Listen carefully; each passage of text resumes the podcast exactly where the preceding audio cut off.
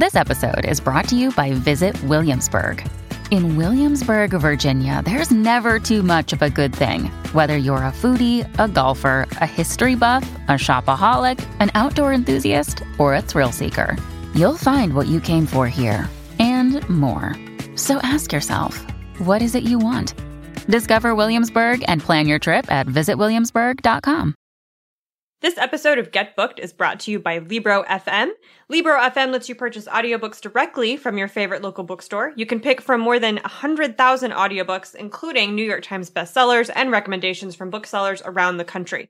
With Libro FM, you'll get the same audiobooks at the same price as the largest audiobook company out there. You know the one, but you'll be part of a very different story, one that supports your local community. All you need is a smartphone and the free Libro FM app. If you already love audiobooks and don't know what to listen to next, check out recommendations and curated lists from the people who know audiobooks best.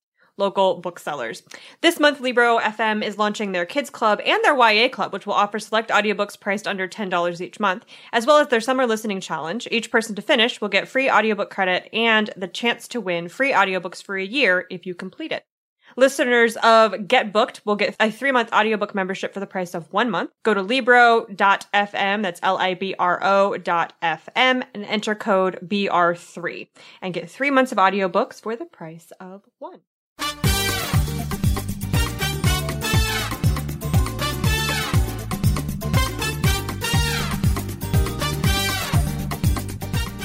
This is the Get Booked Podcast, a weekly show for personalized reading recommendations. This is episode 187, and we're recording on June, what is it? June 25th. It's right in front of me. I'm Amanda Nelson, and I'm here with Jen Northington, and we are coming to you from Book Riot.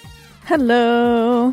It is 94% humidity here this morning. I would just like to say. I got an email yesterday from my kid's school about back to school night.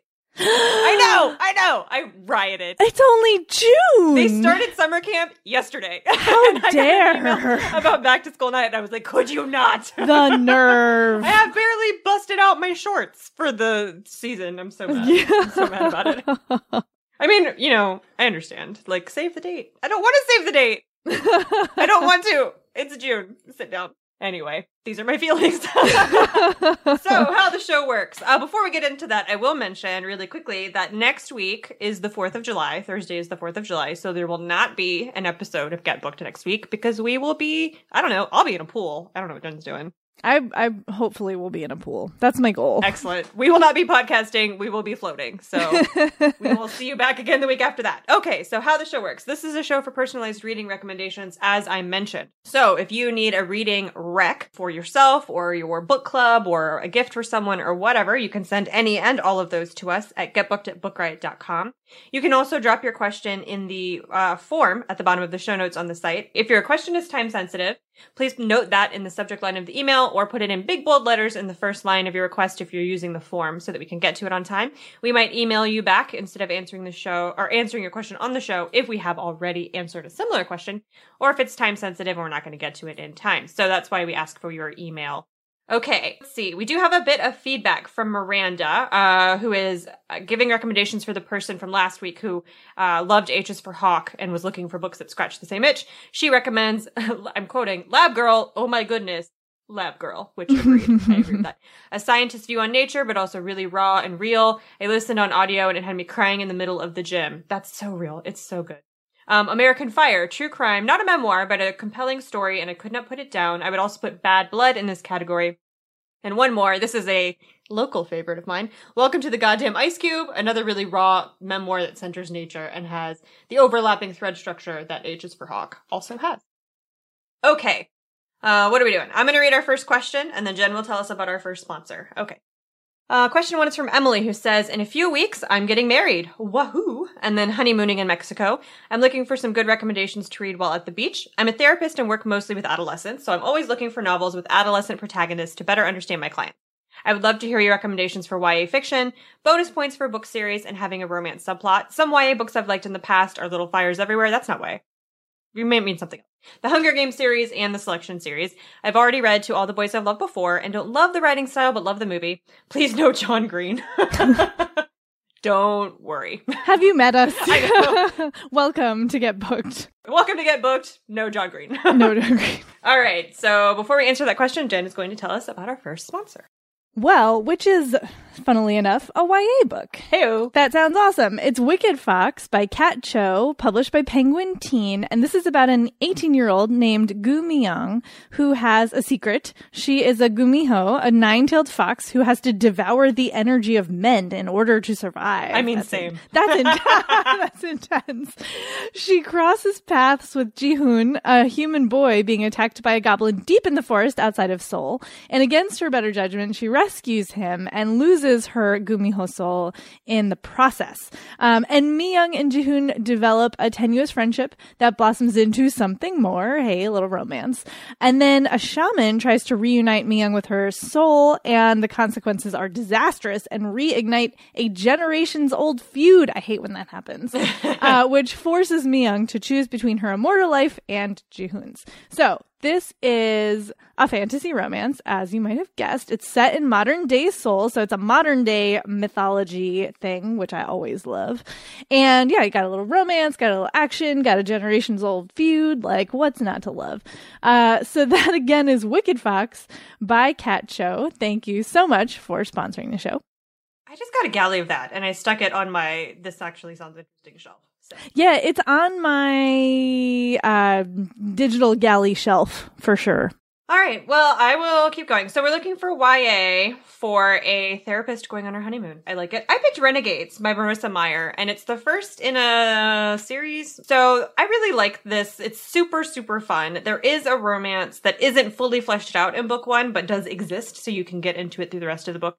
Um, and this is a near future science fiction series, YA series, excuse me, uh, with a half Filipino protagonist, Teo um, where in super superheroes have, uh, you know, exist. Like the world is kind of crumbled, society is on its last legs, and the renegades, which is a group of prodigies, humans with these really supernatural abilities, kind of emerge, you know, from the rubble of society to rebuild it. And they're all very like golden boys and girls and the incredibles and, you know, noble and whatever.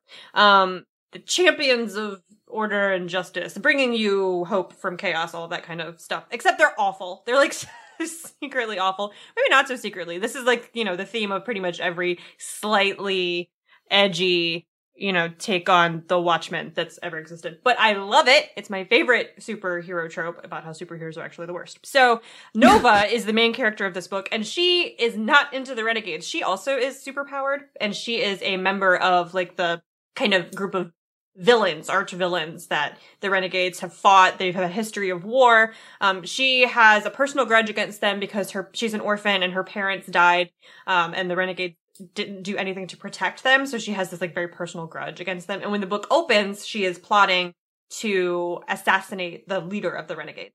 Um, the assassination doesn't go well, and she instead decides to go undercover as a renegade in training. And so she like infiltrates their whatever headquarters and like starts learning about them. And, you know, as you do, she comes to realize that they are a bit more complicated and complex than her black and white worldview would have her believe.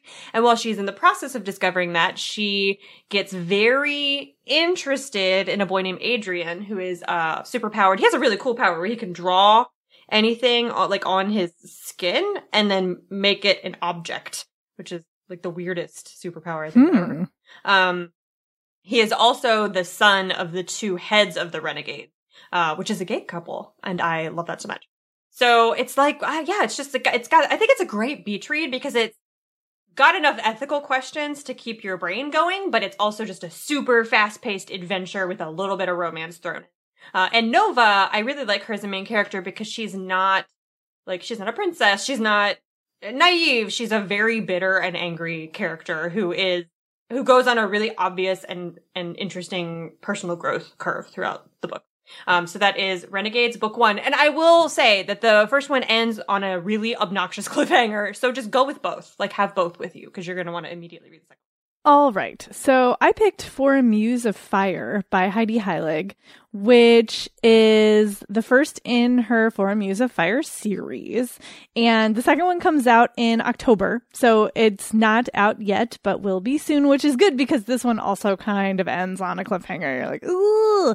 Um, and this is so, I really loved this. It is a sort of fantasy, pseudo historical, although not that historical. Like there are guns and some basic technology, but it's about a family who are shadow players, meaning they do those shadow puppets, right? Super cool.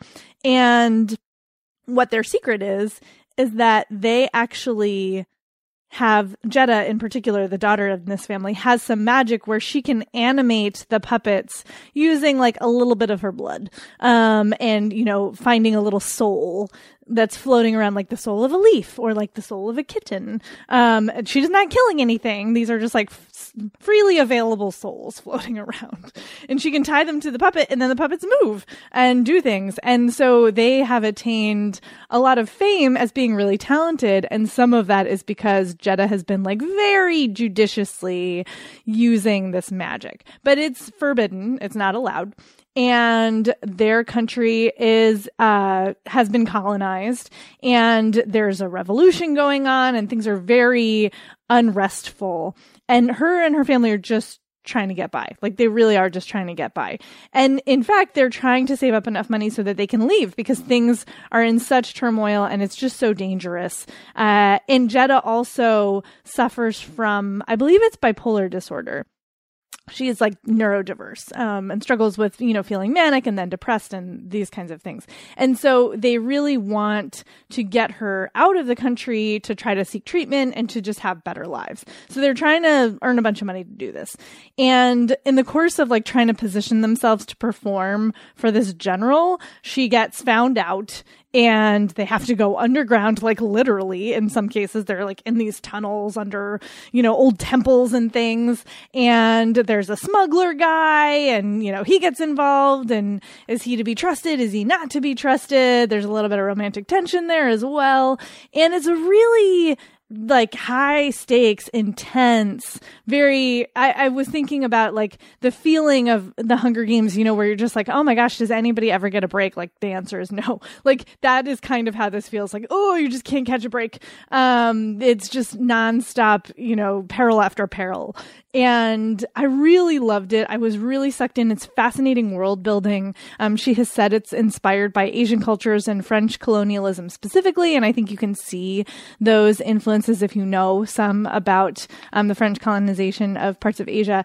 And but it's really it's really interesting to have this character Jetta um, and and she's so complex and so interesting and so talented and it just you're just like oh how are they gonna how are they going to get through this? How are they going to get out of this? How are they going to find their best life?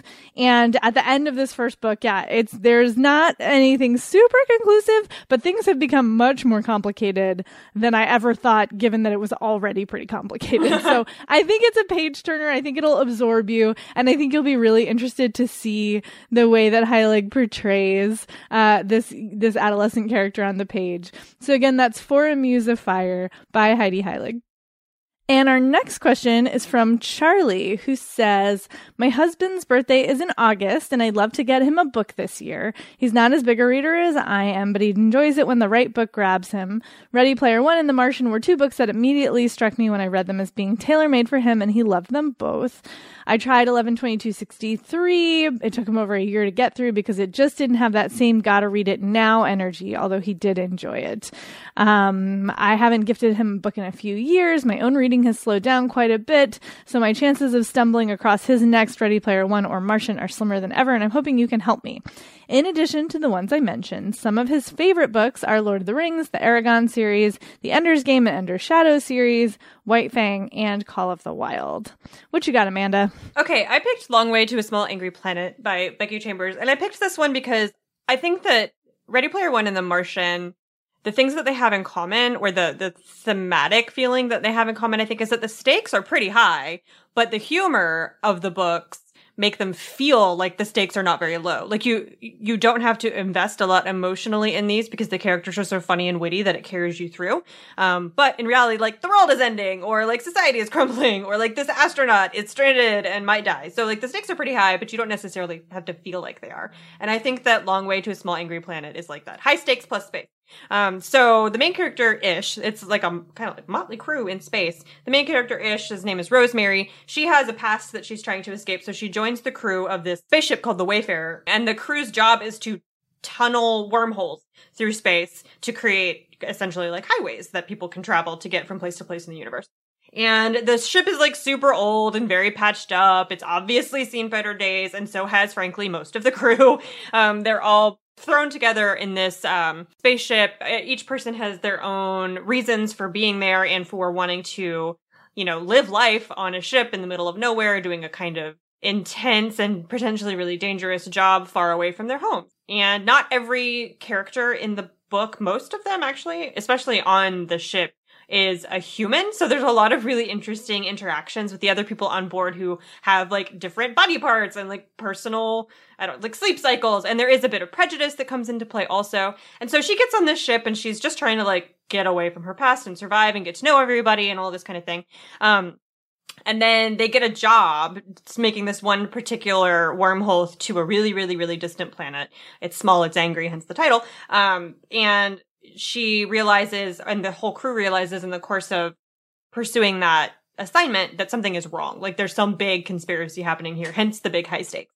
But everybody is so like the the book is about space, right? And it's about this crew and their adventure and solving this kind of mystery that's surrounding the job they've been sent to do, but it's really about their interpersonal relationships. And I think that's very true of Ready Player One, especially. Like, you know, that's a book about a video game, but it's really about the kid and his relationships with his friends. Um, the Martian is not about relationships because he's by himself on a planet, but his relationship with himself a little bit. Um, but it's in the same way that those two books are like really funny. Every character on this book, uh, in this, in the Becky Chambers book is like, they're, they're witty, they're smart, they're really quippy, the dialogue is great. And I think that that will really appeal to the same, like push the same kind of buttons that RPO and The Martian pushed for readers. So that's The Long Way to a Small Angry Planet by Becky Chambers. Yeah, I also went for like quippy, clever space mm-hmm. books. Um, so I picked A Big Ship at the Edge of the Universe, which is the first in the Salvagers series by Alex White. And this was one of the most fun books I read. I think I read it last year. I was just like, oh boy, that was fun. Like it was just, was just so much fun. Uh, and the second book is also out. It's called A Bad Deal for the Whole Galaxy, which is another great title. And there's so many things I loved about this book. The first is that in this future space situation, there is like car races, like NASCAR, but in space kind of. And one of the main characters, Nilah, is a top driver in uh this space race situation different kind of space race. Um, and and and it's so cool because there's magic in here too. So it's kind of science fantasy. So she is such a good driver because she has this very specific kind of like engineering magic and like can you know fuse with her car's engine and make things perfect and go control the car with magic in really interesting ways. So that's really awesome. And most of the people in this book like it's known that pretty much everybody has a little bit of some kind of magic, whether it's like engineering magic or fire magic or whatever most people have a little something. It's very rare to not have it. And one of the other, there are a lot of characters in this. It is a very multi-cast sort of story. But one of the other characters is, is nicknamed Boots Ellsworth, and she is a con artist. She makes fake treasure hunts. Once upon a time, she did find like a real treasure, and ever since then, she's kind of washed up. But how she makes a living is making fake treasure maps for the gullible. And one of the maps that she has made is supposed to lead to a famous warship called the Harrow that was lost many, many years ago. And she sold this, like, you know, fake map to it to somebody. And now people are hunting her because perhaps she, in her fakery, got a little bit too close to the truth. And the two of them, their paths intersect and everything goes to hell in a handbasket. And it is so much fun. It's just so much fun. There's like a scrappy crew. There's a lot of interpersonal snarking and, you know, being mad at each other and not connecting and then getting thrown together into peril and then okay maybe i don't hate you as much as i hate these people who are trying to kill us kind of situation like it's really really really fun and and I was so distracted by that sort of interpersonal relationship stuff and the fun that when it became clear what the stakes were, I was like, whoa, like it was a really big reveal for me. And so I think that it, it has a good pace. It has interesting characters. It has a lot of the same feel exactly as The Martian or Ready Player One. So I think this is a good one. Uh, so again, that's a big ship at the edge of the universe uh, by Alex White. All right, question three is from Erica, who says My family is taking an epic Western road trip for two and a half weeks in July, driving from Ohio to Montana and Wyoming to visit Glacier and Yellowstone National Parks, as well as some smaller parks along the way. I would love a recommendation for an audiobook that we could listen to together to keep kids off personal technology for at least some of the trip. We haven't really listened to audiobooks as a family before, and I'm running into some challenges. I'm easy, read everything and anything. My husband typically prefers nonfiction, but could be flexible. My son is almost 13 and likes science and history, both fiction and nonfiction. He does not enjoy fantasy. My daughter is nine and prefers fiction. She has a very active imagination and is easily scared by creepy things. For example, Harry Potter is too scary. Can you please find us something fun to listen to in the car that will get us all on the same page, so to speak? Good pun. As we spend many, I, I, missed that the first time I read it. So we spend many hours together in the car, I'm not having success finding something that scratched everyone's particular itch, but is still engaging and fun. Okay, um, I picked the. I'm just keep going. I picked the Y.S. Lee Agency series. The first book is called Spy in the House. I'm totally throwing your husband under the bus here because he was the only one that I couldn't fit in. um, but you said he could be flexible, so we're just going with that. Um, the Agency series is a wonderful middle grade mystery series that I think is great for all ages. I've read them as an adult, the whole series, and like I'm obsessed with them and love them so much. Um, they take place in the 1850s. So I think that your son, who's in history, will like them because it's Victorian, um, and they're not too scary. It's about a girl named Mary who, when she is, I think she's 17 when the first book opened. No, no, no, she's 12. She's 12 when the first book opens. She's a young orphan. She's also a pickpocket, and she's been arrested. And when the first book opens, she's in court about to be sentenced to be hanged because that's what they did to, you know, pickpockets back then. Um, but she gets rescued by a teacher who wants her to come who uh, wants her to come to her school and like she'll teach her manners and how to read and how to write and all that kind of stuff and give her a job in like a flower shop or something like that. It actually turns out that Miss Scrimshaw's Academy for Girls is a cover for an all female uh, investigative agency called um, originally the agency. so she goes to this school and you know grows up learning how to use her skills as a pickpocket um, for this organization that has rescued her um, from jail and ultimately from being executed. So, and I'm saying like executed and you know being hanged and all that. It's not. It's not scary. Like it's not. None of that happens on the page. It's hinted at. It's you know you know that she's in a lot of danger when the book opens, but I still think it would be fine for a nine year old, even a really sensitive reader. Um, and so she gets her first assignment in book one. Um, she goes undercover as a lady's companion in a really wealthy merchant, merchant's home. And her job is to find his missing cargo ships because that's the merchant's job. He's uh, in shipping and some of his cargo ships have gone missing, but they're going missing in like a really interesting pattern. Uh, and so she has to figure out what's going on. But the house is full of you know, like people are lying to each other. There's various mysteries she has to solve just to figure out who she can trust, if anybody. There's a very, very slight romance that develops between her and a um, a man that she meets, but it's like nothing inappropriate. I don't think they even touch. Um, and so it's just great. There's lots of banter and action, and it's there. I think are four books in the series, so a really long road trip, you could probably get through all of them. But I think there's plenty here to keep everyone, including a fully grown man, I promise, eh, like engaged and into what's happening. So that's A Spy in the House by Y.S. Lee. I picked a series that actually one of our questioners referenced a couple shows ago. I picked The Mysterious Benedict Society by Trenton Lee Stewart because I really do think there's something here for everybody because it is it's not a fantasy it's they're sort of puzzles.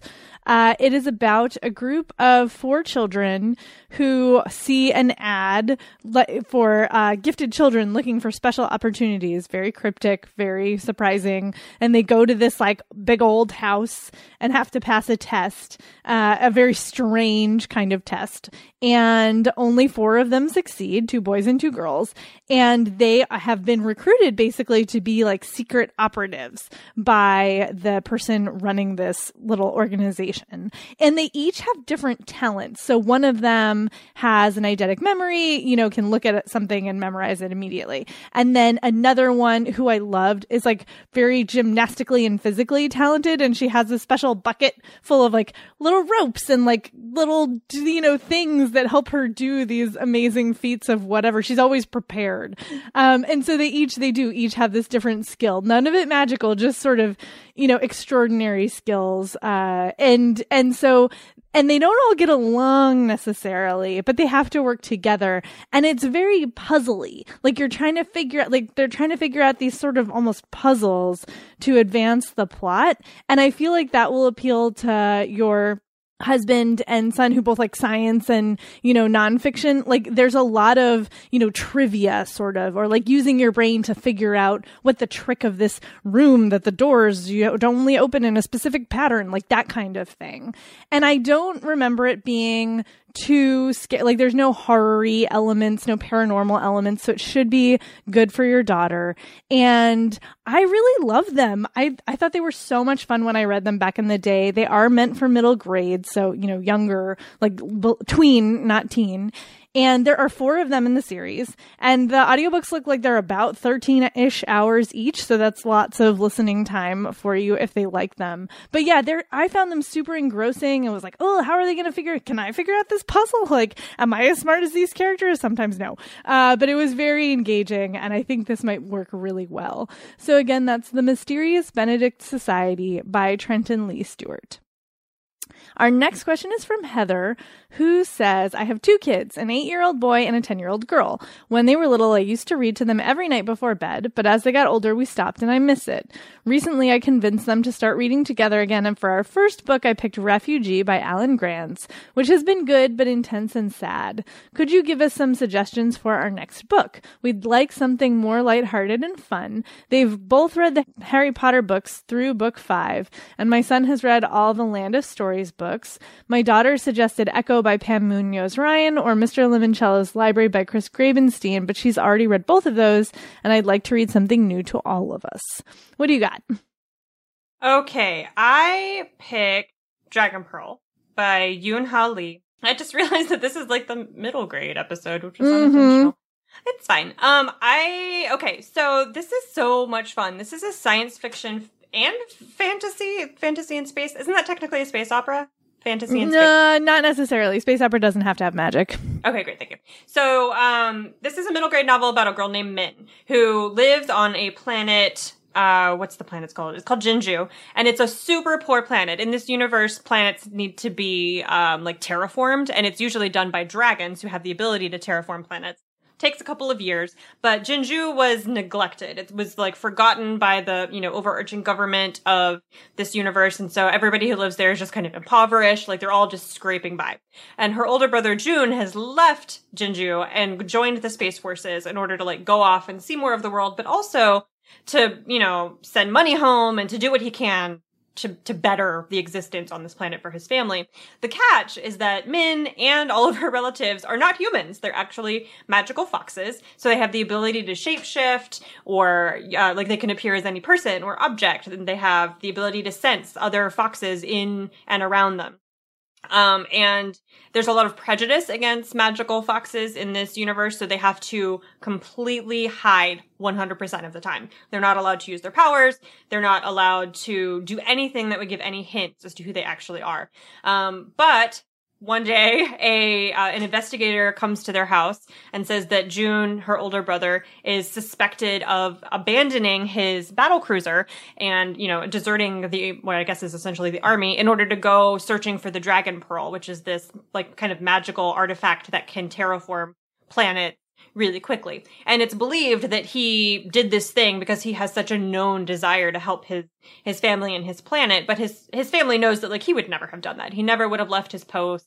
Even if it was rumored that this big fancy magical thing was nearby, he would never have done that. So Min decides to run away and uh, go find her brother and like figure out what's going on. So she goes on this big grand adventure. Uh, there's like pirates that she meets. There's ghosts. There's a lot of magical elements combined with the science fiction of like being in space and joining like a space force. And there are dragons. I just love everything about it. I think it would be super fun to read out loud. It's also written in like a her narrative voice is very simple. So I think that reading it out loud, you could actually get through it pretty quickly, even though it's, you know, it's over 300 pages. Um, but her voice is really interesting and there's lots of voices you can do. So I think that'd be a good read aloud selection. So that's Dragon Pearl by Yoon Ha Lee.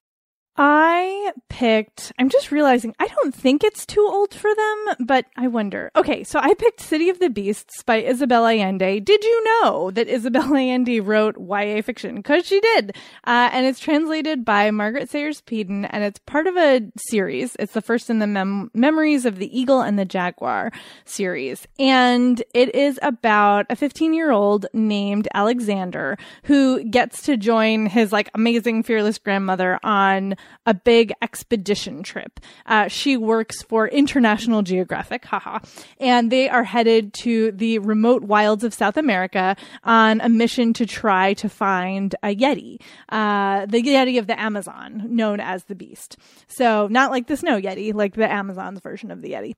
And Alex makes a new friend named Nadia on this trip. And there are, of course, many speak- secrets and things go awry.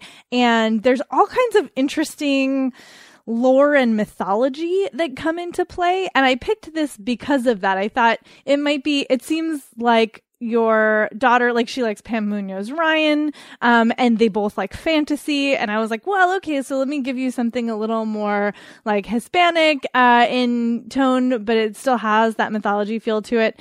And it is, I just remember it being so much fun. It has been a little while since I read it. And what I remember most are there's like tromping through the jungle and then, oh no, like, we gotta fix the thing and do the adventure stuff. I don't remember there being any content that would not be safe for an eight and a 10 year old, but like you might want to give it a quick read first. I apologize. Uh, but it, yeah, it's really, it's really, really fun and it's just cool and different. I, and not that many people know about this series, which is hilarious because Isabel Allende is famous, but I don't think that many people knew she wrote for kids as well. So again, that's City of the Beasts by Isabel Allende, translated by Margaret Sayers Peden. Is it me? Yes. Well, it's me, but for sponsor. Sponsor me. Okay, we're to talk about our next sponsor. It's Sourcebook. The title is Kingdom of Exiles. Uh, this is Maxym M. Martineau's debut. So this is about an exiled charmer named Leena who is running out of time. Our empty pockets forced her to sell her beloved magical beast, which is an offense punishable by death, and now there's a price on her head. With the realm's most talented murderer for hire nipping at her heels, Leena makes him an offer he can't refuse, a power- powerful mythical creature in exchange for her life.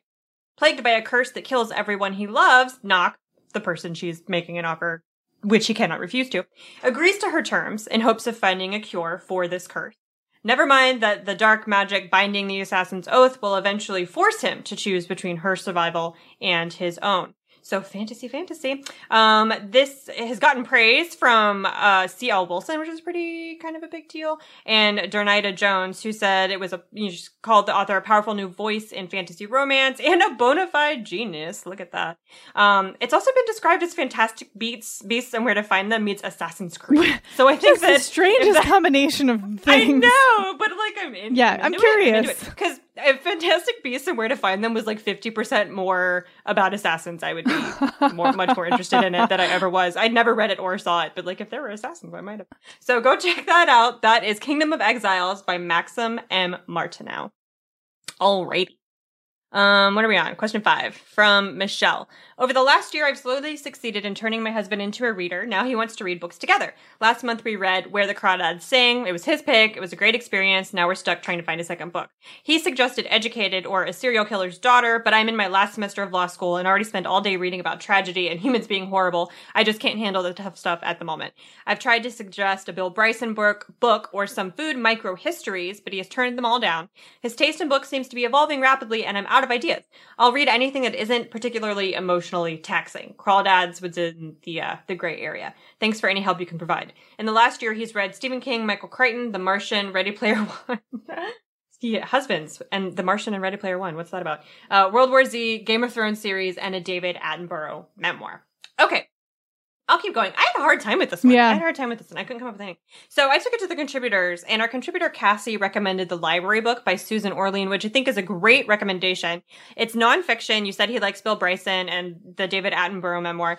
Um, and it's got a bit of a true crime element because it is ostensibly about a arson committed in the LA Public Library in the 80s, but it's also just about libraries in general. I don't think you will find this emotionally taxing at all. It is about a crime, and I know you're in law school, so maybe that will be like annoying, but it's a crime that low stakes unless you consider thousands of books being burned high stakes, which it is, but you know, no humans were harmed in the making of this arson. So, the, uh, LA Public Library burned down in 1986 um, and it was like a huge fire. It was, you know, seven hours by the time they got it out, put out. Um, 700,000 books had been damaged, 400,000 books were gone. Uh, and so Susan Orlean, who wrote, um, what's that book she's, uh, The Orchid Thief, um, goes on like a quest to kind of figure out what happened in this fire and who started it and why. Like, why would you burn, burn down a library? What could you possibly get from that? Um, and in the attempt, she tries to burn a copy of a library book herself. It's like ridiculous and funny. Um, and she also does a big, long kind of look at the history of libraries and librarians. She talks especially about Mary Foy, who was named the head of the LA Public Library when she was 18 in 1880. And, you know, that was back when like men still dominated the roles of librarians. She talks about a lot of different really funny characters in the history of libraries and all the while weaving in this kind of true crime um, mystery about the arson in the 80s. So it's really interesting, very low emotional stakes. I think you'll both enjoy it. So that's The Library Book by Susan Orlean. Yeah, this question was hard because it really seems like what your husband wants is emotional stakes and you do not want that. So it's tricky to find a book that both of you are going to be interested in. I picked Yes Chef by Marcus Samuelsson because this is a foodie book and you said he was a foodie and it also has emotional stakes, but they're not like the people being horrible to each other. Well, mm, they're not like people being violently horrible to each other kind of stakes. They're much more situational, I want to say. So, it, as you might know, Marcus Samuelsson, a very popular chef, he was adopted uh, as Ethiopian and was raised uh, in Sweden and grew up like cooking Swedish food with his his his grandmother. Uh, and so and that was like his early understanding of food and he goes into it really beautifully. And um and and and and he talks about like learning from his grandmother and cooking with his grandmother. It's really lovely. And then he discovers as he gets older that he really wants to connect to the food of Ethiopia and to understand more about his heritage in that sense. And so, you know, you get to see him doing that. And then he goes to, you know, learn to be a chef in Switzerland and France and, you know, starts his restaurant Aquavit. Uh, but there's this really intense situation with his restaurant Aquavit where he literally like his partner or boss, I can't uh, the financier, I guess, argued that when it was time for Samuelsson to go start his own restaurant, he couldn't use his literal name because it was part of the reputation of Aquavit, which was owned by this guy. And so he literally had to buy his name back from another person, which is bananas. Like the legalese of that is just mind boggling to me. And I thought you might find that interesting. and also, I thought your husband might find that interesting. And that's just a small part of this memoir. But threaded throughout it are these moments of like definite emotional stakes. And so I think that that might appeal to you both and and it's not going to be so emotionally taxing you know the end of law school sounds really intense and terrible so you know mm-hmm. i feel like you'll be okay and it will also inspire you to want to eat and cook all of the things for sure amanda didn't you go to red rooster am i remembering right mm-hmm, i did yeah when i was in harlem yeah. yeah. So, yes, and it will make you want to go to Red Rooster in Harlem. So, that again is Yes Chef by Marcus Samuelsson. And our next question is from Nicole, who says, I adore books where the language usage or the writing format is as important to the story as the story itself. Books I've loved are The Wake by Paul Kingsnorth, Ella Minnow Pea by Mark Dunn, and Pale Fire by Vladimir Nabokov. I'll read any genre or subject matter, but please don't recommend S by J.J. Abrams because that's already on my shortlist, TBR, or Finnegan's Wake because I don't know if I'll ever be ready to attempt it. Fair enough. I'm just going to keep talking. I picked A Girl is a Half Formed Thing for you. This book comes with trigger warnings for sexual assault and suicide. It is not a cheerful book. However, it is written in the most interesting format, I guess is the right word, style, style that I have read in a good long time. It is not exactly stream of consciousness, but the sentences are not full sentences. They're more like thought fragments, and some of them go on for like a really long time, and then some of them are like four words. And so it's a book that you really have to feel your way into. It teaches you how to read it as you go along. And I was looking at my copy as I was prepping for this show and a little note fell out from the editor who sent it to me who said like, read this somewhere safe with, you know, a glass of whiskey. And I was like, oh yes, that was the correct advice. like you want to be somewhere safe and comfortable because it's really rough and you might want to have a drink with you to like smooth things out a little bit, but it's intensely heady and really sucks you in and is so emotionally fraught and fascinating and well done. Oh, it just gives me all of the feelings. Um, it's about a young woman growing up in Ireland, her brother has uh, developed a brain tumor as a child, and she has some guilt around the situations under which this happened. And he is, you know, not able to be completely independent after this point. And her family is very guilt focused. She's a very complicated relationship with her mother and, and some of her other relatives. And she's just really struggling to figure out the balance between being a person and then having all of these expectations and all of this guilt based on your family life. And like can you and she loves her brother but there's so much baggage wrapped up in that relationship. So she goes away she comes back. She's really struggling to find a way to be a person in the world who is also part of this family. And like maybe it's not possible. And it like i said it gets really dark it's really rough and it's so good. So if you are emotionally prepared for that kind of experience, I think you will find the style of it to be just sort of amazing and really revelatory as to what a person can do with language. So again, that's A Girl is a Half Formed Thing by Eimear McBride. Okay, uh, mine is not as intense. it's not. I did get really intense on that one. That's a very, I mean, it's an intense book. You're, you're just right. Um, so I picked A Void by Georges Perec. Very French. And this is a work of French experimental literature where the entire book is written all like 300 pages without the use of the letter E at all and it's so mind-boggling. Uh, it's about a man named Anton who disappears, and he's like a chronic insomniac. And he one day he goes missing. His some of his friends start going through his flat, looking through his diary, trying to find any you know hint or information or idea about what could have happened to him or where he could have gone. So that's the setup. It's it's like a mystery about the whereabouts or happenings of this one man. But in reality, it's about how do you write a book that's 300 pages long without using the letter E. Um, and it's so odd. And your brain, like, you know, going in, right? Most copies of this book that you're going to find have a giant E with a line through it on the cover. So you know going in which, what you're, what you're in for. But it's your brain, you know, like it just, sometimes I, I would get like a little bit of a headache reading it. Not because it's hard to read, but just because I'm like, this seems weird. Like something is weird that's happening on this page. You know exactly what it is, but it's still, it's such a mind trip. And the way that he does it also, the fact that it can be successfully translated mm. is just mind-boggling. It's mind-boggling. I don't know that the like the plot or you know the mystery that you're actually reading about is anything super special or to smile about. It's just that they could do it without the letter E, which as we all know, at least in English is the is the most used letter. I don't know if it is in French, but either way, bananas. And just such a such a thought experiment and a weird a weird reading experience. So that's A Void by Georges Perec. Um, Gilbert Adair is the translator for most copies that I've seen, but I'm sure there are, it was published in the 60s, so there are probably multiple translations you could find. Okay. Last question is from Kay, who says, As a sexual assault survivor, I found some healing through fiction that focuses on survivors and how they rebuilt their lives.